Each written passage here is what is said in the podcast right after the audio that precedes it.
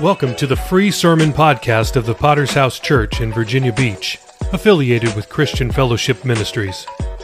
Our vision is winning souls, making disciples, and planting churches. It's Wayman Wednesday. That means you're about to hear a message from the founder of our fellowship, Pastor Wayman Mitchell. Even though he entered into his reward and is in the presence of our Lord, we still need to hear his clarion call to faithfulness, holiness, discipleship, and commitment to the cause of Christ. If you like what you hear, please support world evangelism by subscribing to the premium version of this podcast for even more sermons. Links are in the show notes. Enjoy today's sermon.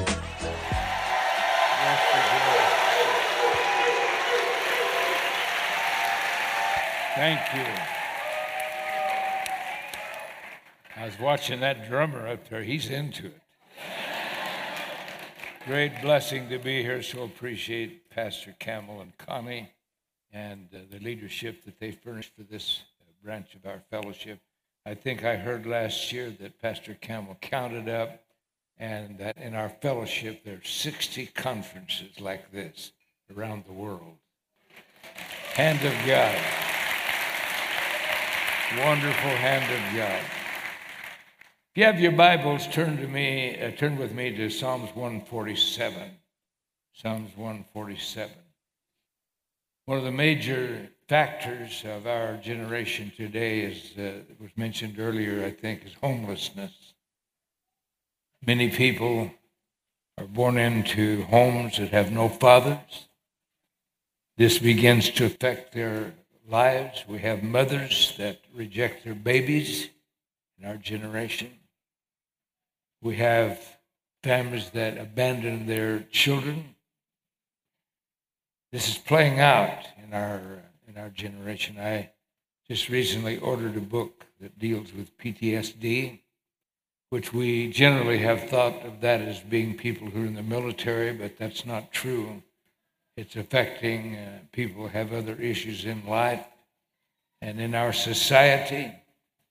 But the Bible reveals that God cares for these people, all of them. Not only does He care for them, but He's provided for healing in Jesus Christ. Psalms 147, very, very interesting passage of Scripture. Verse 3 says, He, God, heals the broken in heart and He binds up their wounds. That's such a powerful uh, statement. And I want to preach to you for a few minutes tonight on healing broken hearts. First of all, we want to examine the uh, dimension that God gives the ability uh, to process life. I say often, I said in my sermon this morning, that it doesn't matter what happens to you in life, it's how you process that. If you process that wrongly, and this is what happens to people who have PTSD, is that it doesn't come out well. And there's four elements that we have as self identity in the process of life because these must be in a right proportion. First of all, is that people must accomplish something in life. One of the saddest things about people in life is they're living a life, have no purpose, accomplishing nothing. I think it was after I was in uh, Holland last year preaching that the pastors there, as we were putting the sermon together, they triggered me and says their churches are filled with good people doing nothing. So we have to be accomplishing something in life. If we're not accomplishing something, we become imbalanced. Secondly, uh, we need recognition for that. Wonderful to come to these conferences and hear men of God giving reports of what God is doing in their churches and they've accomplished something.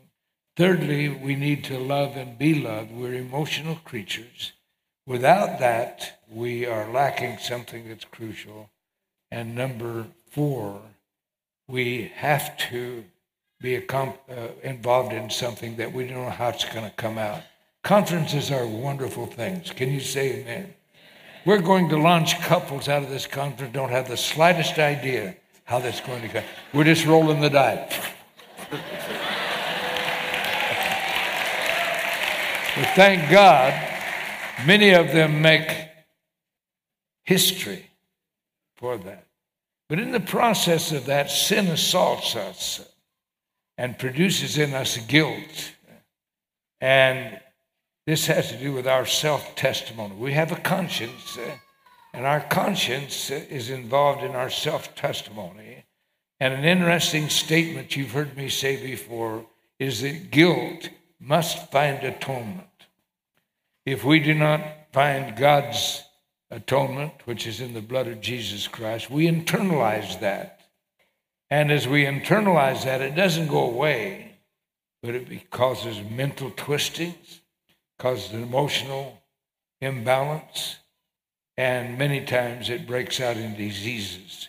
So let's look at this for a moment because healing of broken hearts is going to be very important. Years ago, I was in a uh, crusade with Clifton Erickson. He was the healer in the uh, in the early days of the uh, tent revivals.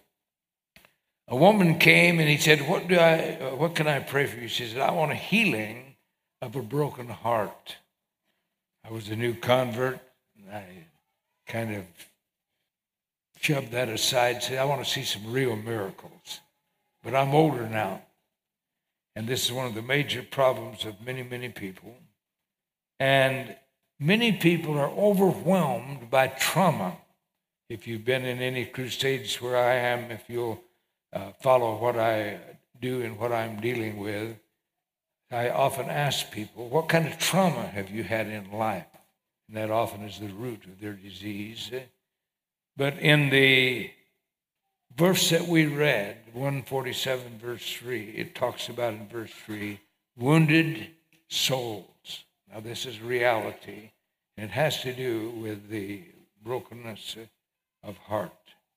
Some people may have fear that has overwhelmed them, it torments them, it's grabbed dominion in their life. Others have failure in their lives and they've never recovered from that. Others are seized by rejection. Others are actual sins that they've committed. And the Bible speaks of trauma as brokenheartedness. Think about this for a moment. Eh? Or soul injury, brokenheartedness, eh? or soul injury. Trauma is a brain disorder that affects the brain and the body. The Bible spotlights this. Let me read that again. Psalms 147, verse 3.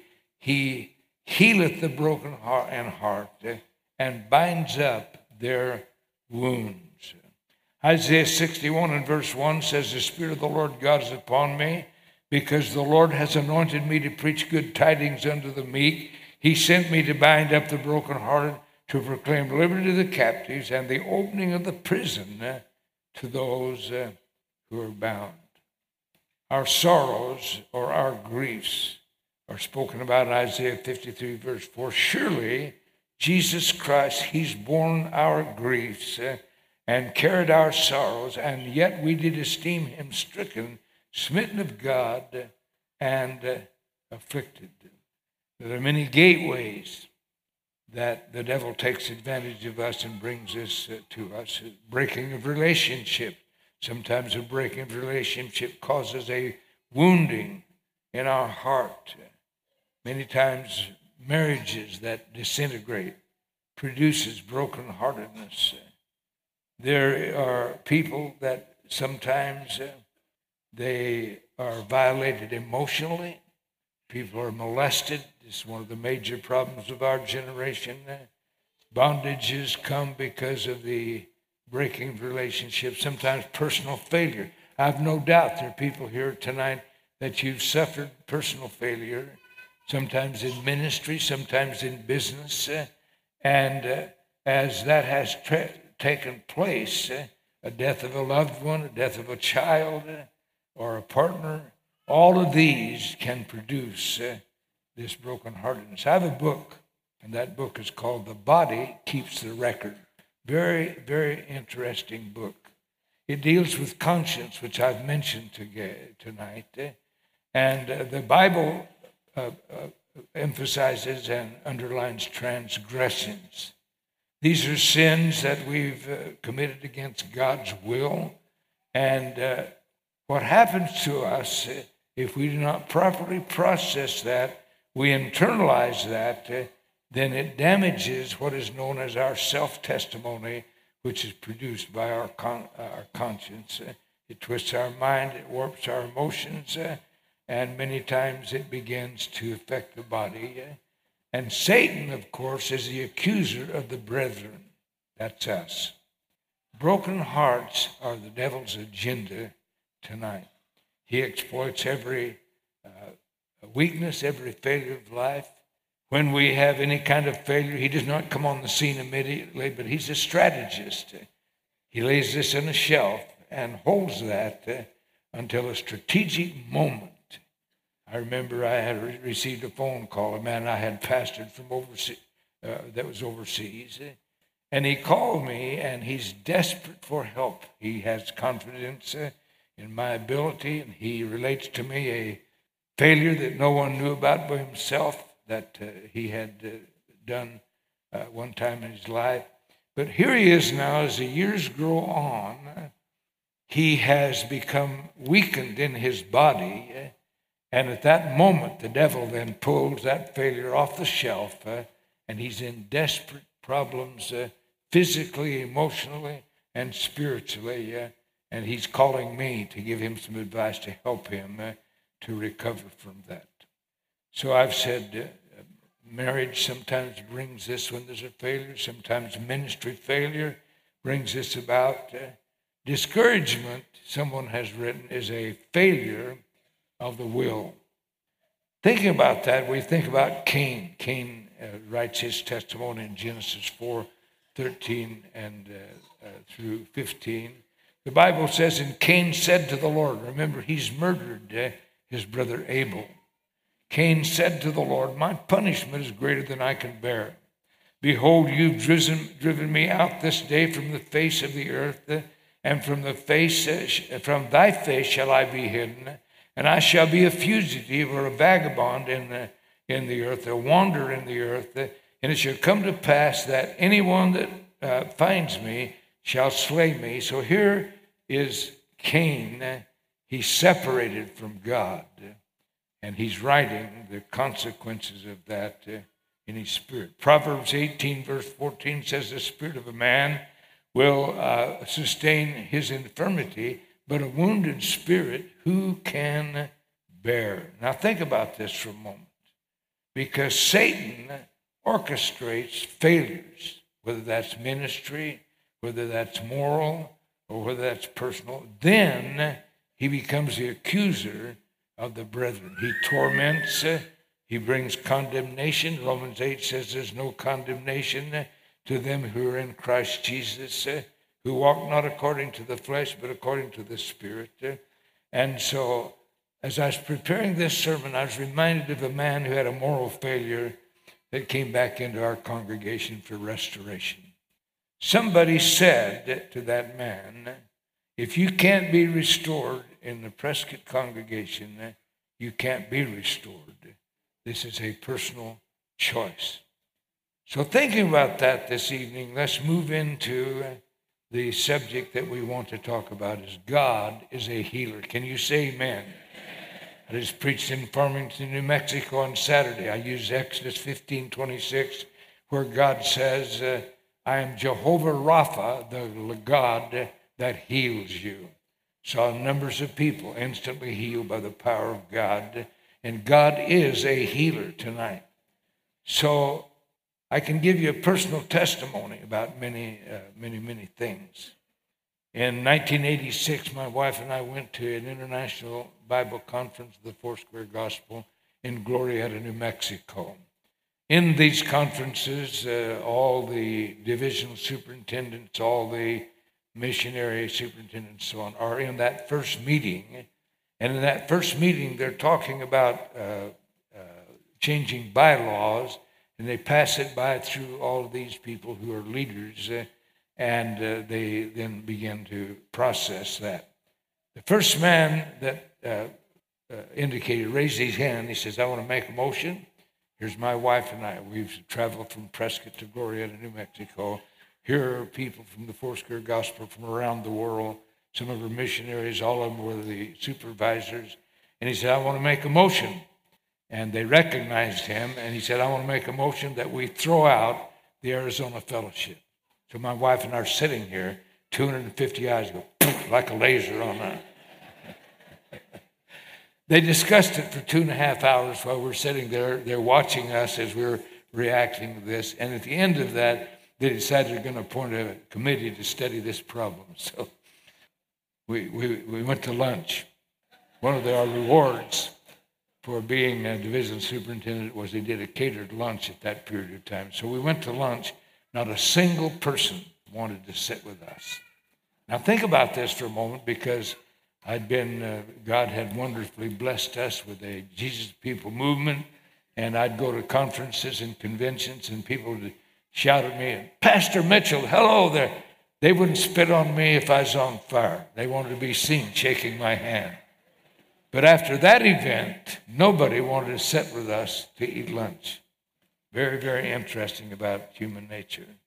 And so this was a major emotional shock to our personalities. 1990, in the Prescott Conference, some 85 pastors left our fellowship and split the fellowship wide open and left. And the reason for that, most of it was because of me. This is the dirty bad guy that's treating them wrong somehow or other. I never did figure out how, but most of us because they had to have responsibility and take responsibility. And so some uh, 85 churches left. Only God knows how many people lost eternity because of what these people did. So let's move that to a larger arena now because I'm talking about something personal when I'm talking about the healing uh, of a broken heart. Time moves on, and uh, a little faggot, F A G G O T, faggot, that's what they are, queer.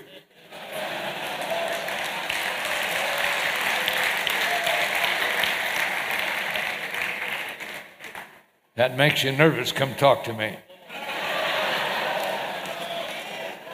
His name was Rick Ross. He was a part of what was known as Cult Awareness Network. Kidnapped a boy up in Washington, and uh, as a result of that, caused a major upheaval. Uh, charges against him. He was sued for $5 million in the Cult Awareness Network had to be disseminated, and uh, I think it was, uh, uh, I can't remember the outfit, bought all of their records and their mailing list. Uh, but at any rate, uh, Rick Ross gained deep hatred for our fellowship. He began to go into various churches, went into Tucson, went into Las Vegas, Nevada, and uh, somebody hired him to deprogram somebody that got wonderfully saved. And uh, he uh, he had me on the radio one time, and uh, he's uh, causing major damage. He triggered Dan Rather. How many of you remember Dan Rather? Dan Rather is a man who uh, attacked uh, George Bush, uh, did a false report on Judge George Bush that he uh, did something wrong for the military back in history, and it proved to be not true. Dan Rather had triggered Rick Ross and did a special, and I was a part of that special that uh, potentially dangerous cult leaders. So you're looking at one right here, dangerous. I really am a kind man, you know, but that really hurt. So I remember seeing Dan Rather. He had got some footage out of the uh, crusade we did in the downtown Civic Center in, uh, in Phoenix. And uh, he uh, in this, he shows me, he still frames me a potentially dangerous cult leader. And I looked at that and I said, that's not me, you know. But the reason that he showed that was Rick Ross triggered him. He did no investigation about that, never talked to anybody, never sent anybody on the side. He took Rick Ross's uh, word for that, and him not doing his job was the reason that, that because he did the number on George Bush, he got fired. Dan Rather is looking for a job today. I'm preaching around the world.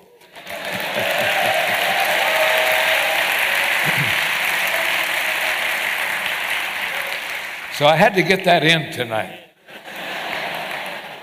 Did that make you feel better? It made me feel immensely better. I don't wish Dan Rather any bad luck, but he brought it on himself. So let's get to our subject tonight because. Uh, here's the promise tonight of God bringing healing. He says in Psalms 147, He binds up the broken hearts. That's a very, very interesting uh, uh, statement because it really talks about this issue of wounding broken hearts. It actually is interpreted a, a uh, shattered heart. So you're talking about major difficulty in human personality that the devil has exercised and strategized, and it causes a major difficulty in human personality. Many people have PTSD as a result of that. In Psalms 109 and verse 22, says, For I'm poor and needy, and my heart is wounded within me. Now, there are people sitting here this, this evening, and you are wounded in heart. Listen carefully to the Bible. This is a major issue in the Bible. Psalms 147, verse 3. He heals the broken in heart, and he binds up their wounds. Isaiah chapter 61, 1, I want to read it again. It's repeated in Luke 4, 18 by the Lord Jesus Christ as he initiates his ministry in the synagogue of Galilee as they hand him the book of Isaiah. He quoted this scripture in Luke 4:18, "The spirit of the Lord God's upon me, because the Lord has anointed me to preach good tidings unto the meek. He sent me to bind up the brokenhearted, to proclaim liberty to the captives, uh, and the opening of the prison to those uh, who are bound." Christianity is a vicarious religion. When I say that, that means uh, that Christianity is because Jesus Christ went to Calvary's tree. He suffered for my sins and your sins, paid the price for us in our place. And that's what vicarious is. It's one who suffers in the place of another. This is a major issue in the Bible. Jesus Christ went to Calvary's cross and suffered for you and I. Isaiah 53, verse 5, the Bible says he was wounded for our transgressions. He was bruised for our iniquities. The chastisement for our peace was upon him, and with his stripes we are healed. This is an accomplished fact. Isaiah 53, verse 4, uh, takes that word regrets, uh, which is translated in some, uh, uh some translations as remorse says, Surely he's borne our griefs and carried our sorrows, yet we did esteem him stricken, smitten of God, and afflicted. God's purpose for you and I is to give us hope. Can you say amen? Thank God for that. I don't care what you've done, I don't care what problems you have. If you're a believer in Jesus Christ tonight, you have hope. Listen to Jeremiah 29 11, one of my favorite scriptures. For I know the plans or the thoughts that I think toward you, says the Lord, thoughts of peace and not of evil, to give you an expected end or a future and uh, a hope. In the book of 2 Timothy chapter 1 verse 7 the Bible says for God has not given us a spirit of fear but of power and of love and of a sound mind. I preached a sermon, I think, last year, maybe the year before, and I said, I often pray, and when I pray, I thank God that He gives me the spirit of youth. That's biblical, you know. Two times in the Bible it says that He'll give you the renew your youth as the eagles. It works. Look at me. 88 years old. Thank God. It works. I encourage you to pray that. Some of you old duffers are staggering around. You're still, you're still 40 years old. You're already planning your retirement. Start praying that verse.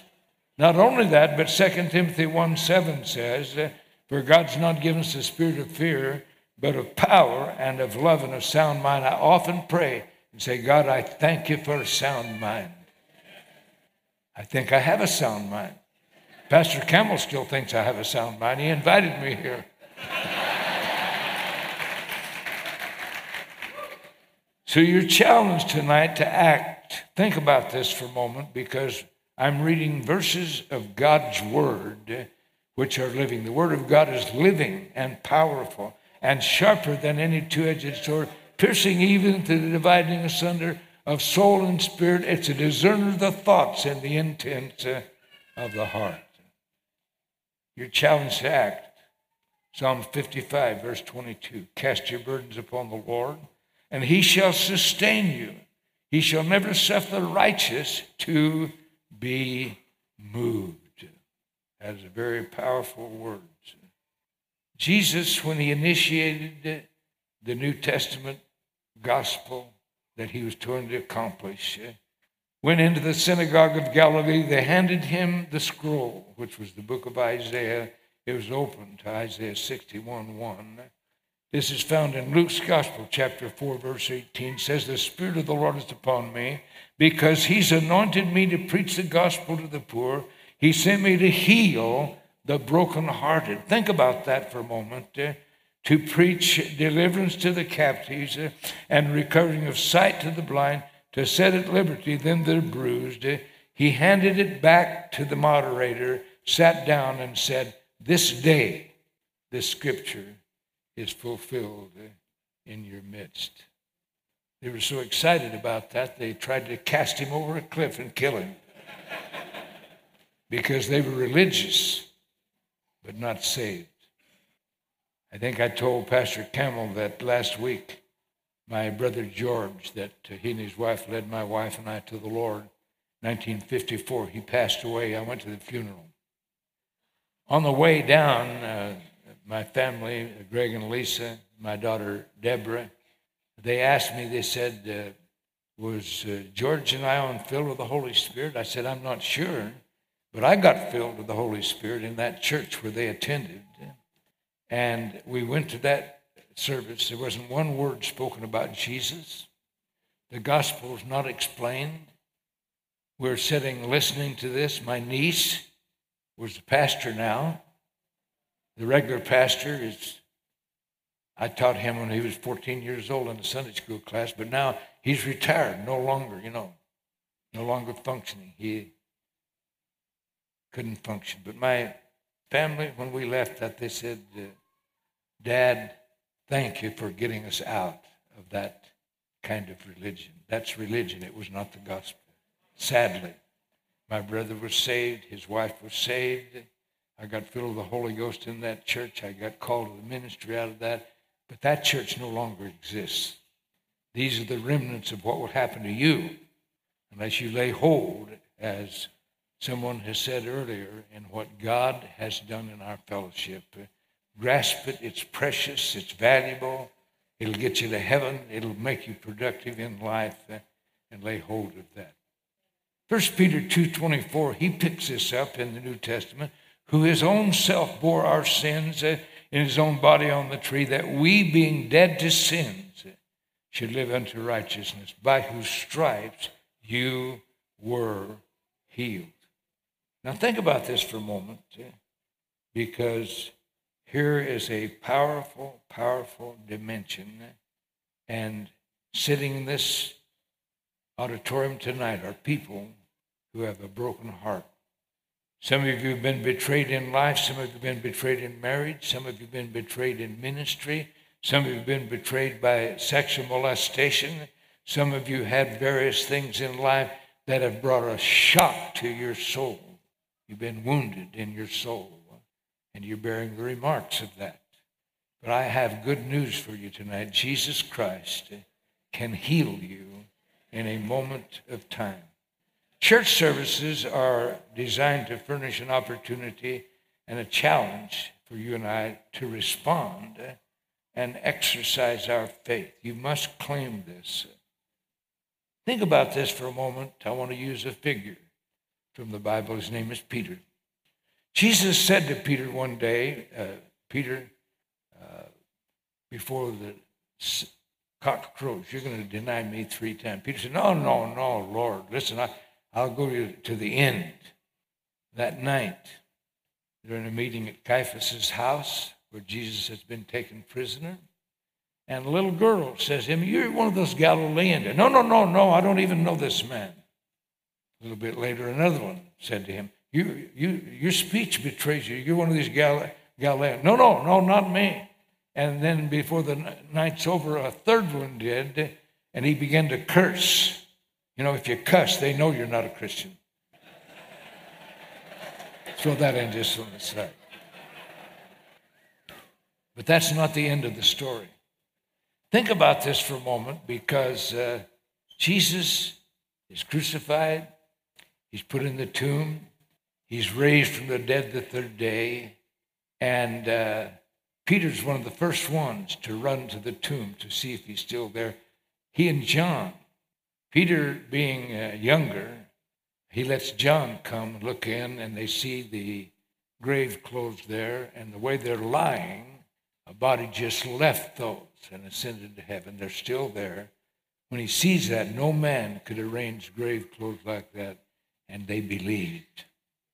Others come, and uh, an angel comes and says to them, uh, Why seek you the living among the, uh, the dead among the living? That he told you to go to Galilee, and he'll meet you there. And then he adds one word. He says, The disciples, you go there and meet him, and Take Peter. Mark's Gospel, chapter 16, verse 7. Take Peter. Now, why did he say that? Because Peter was the one that denied him. They go to Galilee, and there the scenario is there, John 21.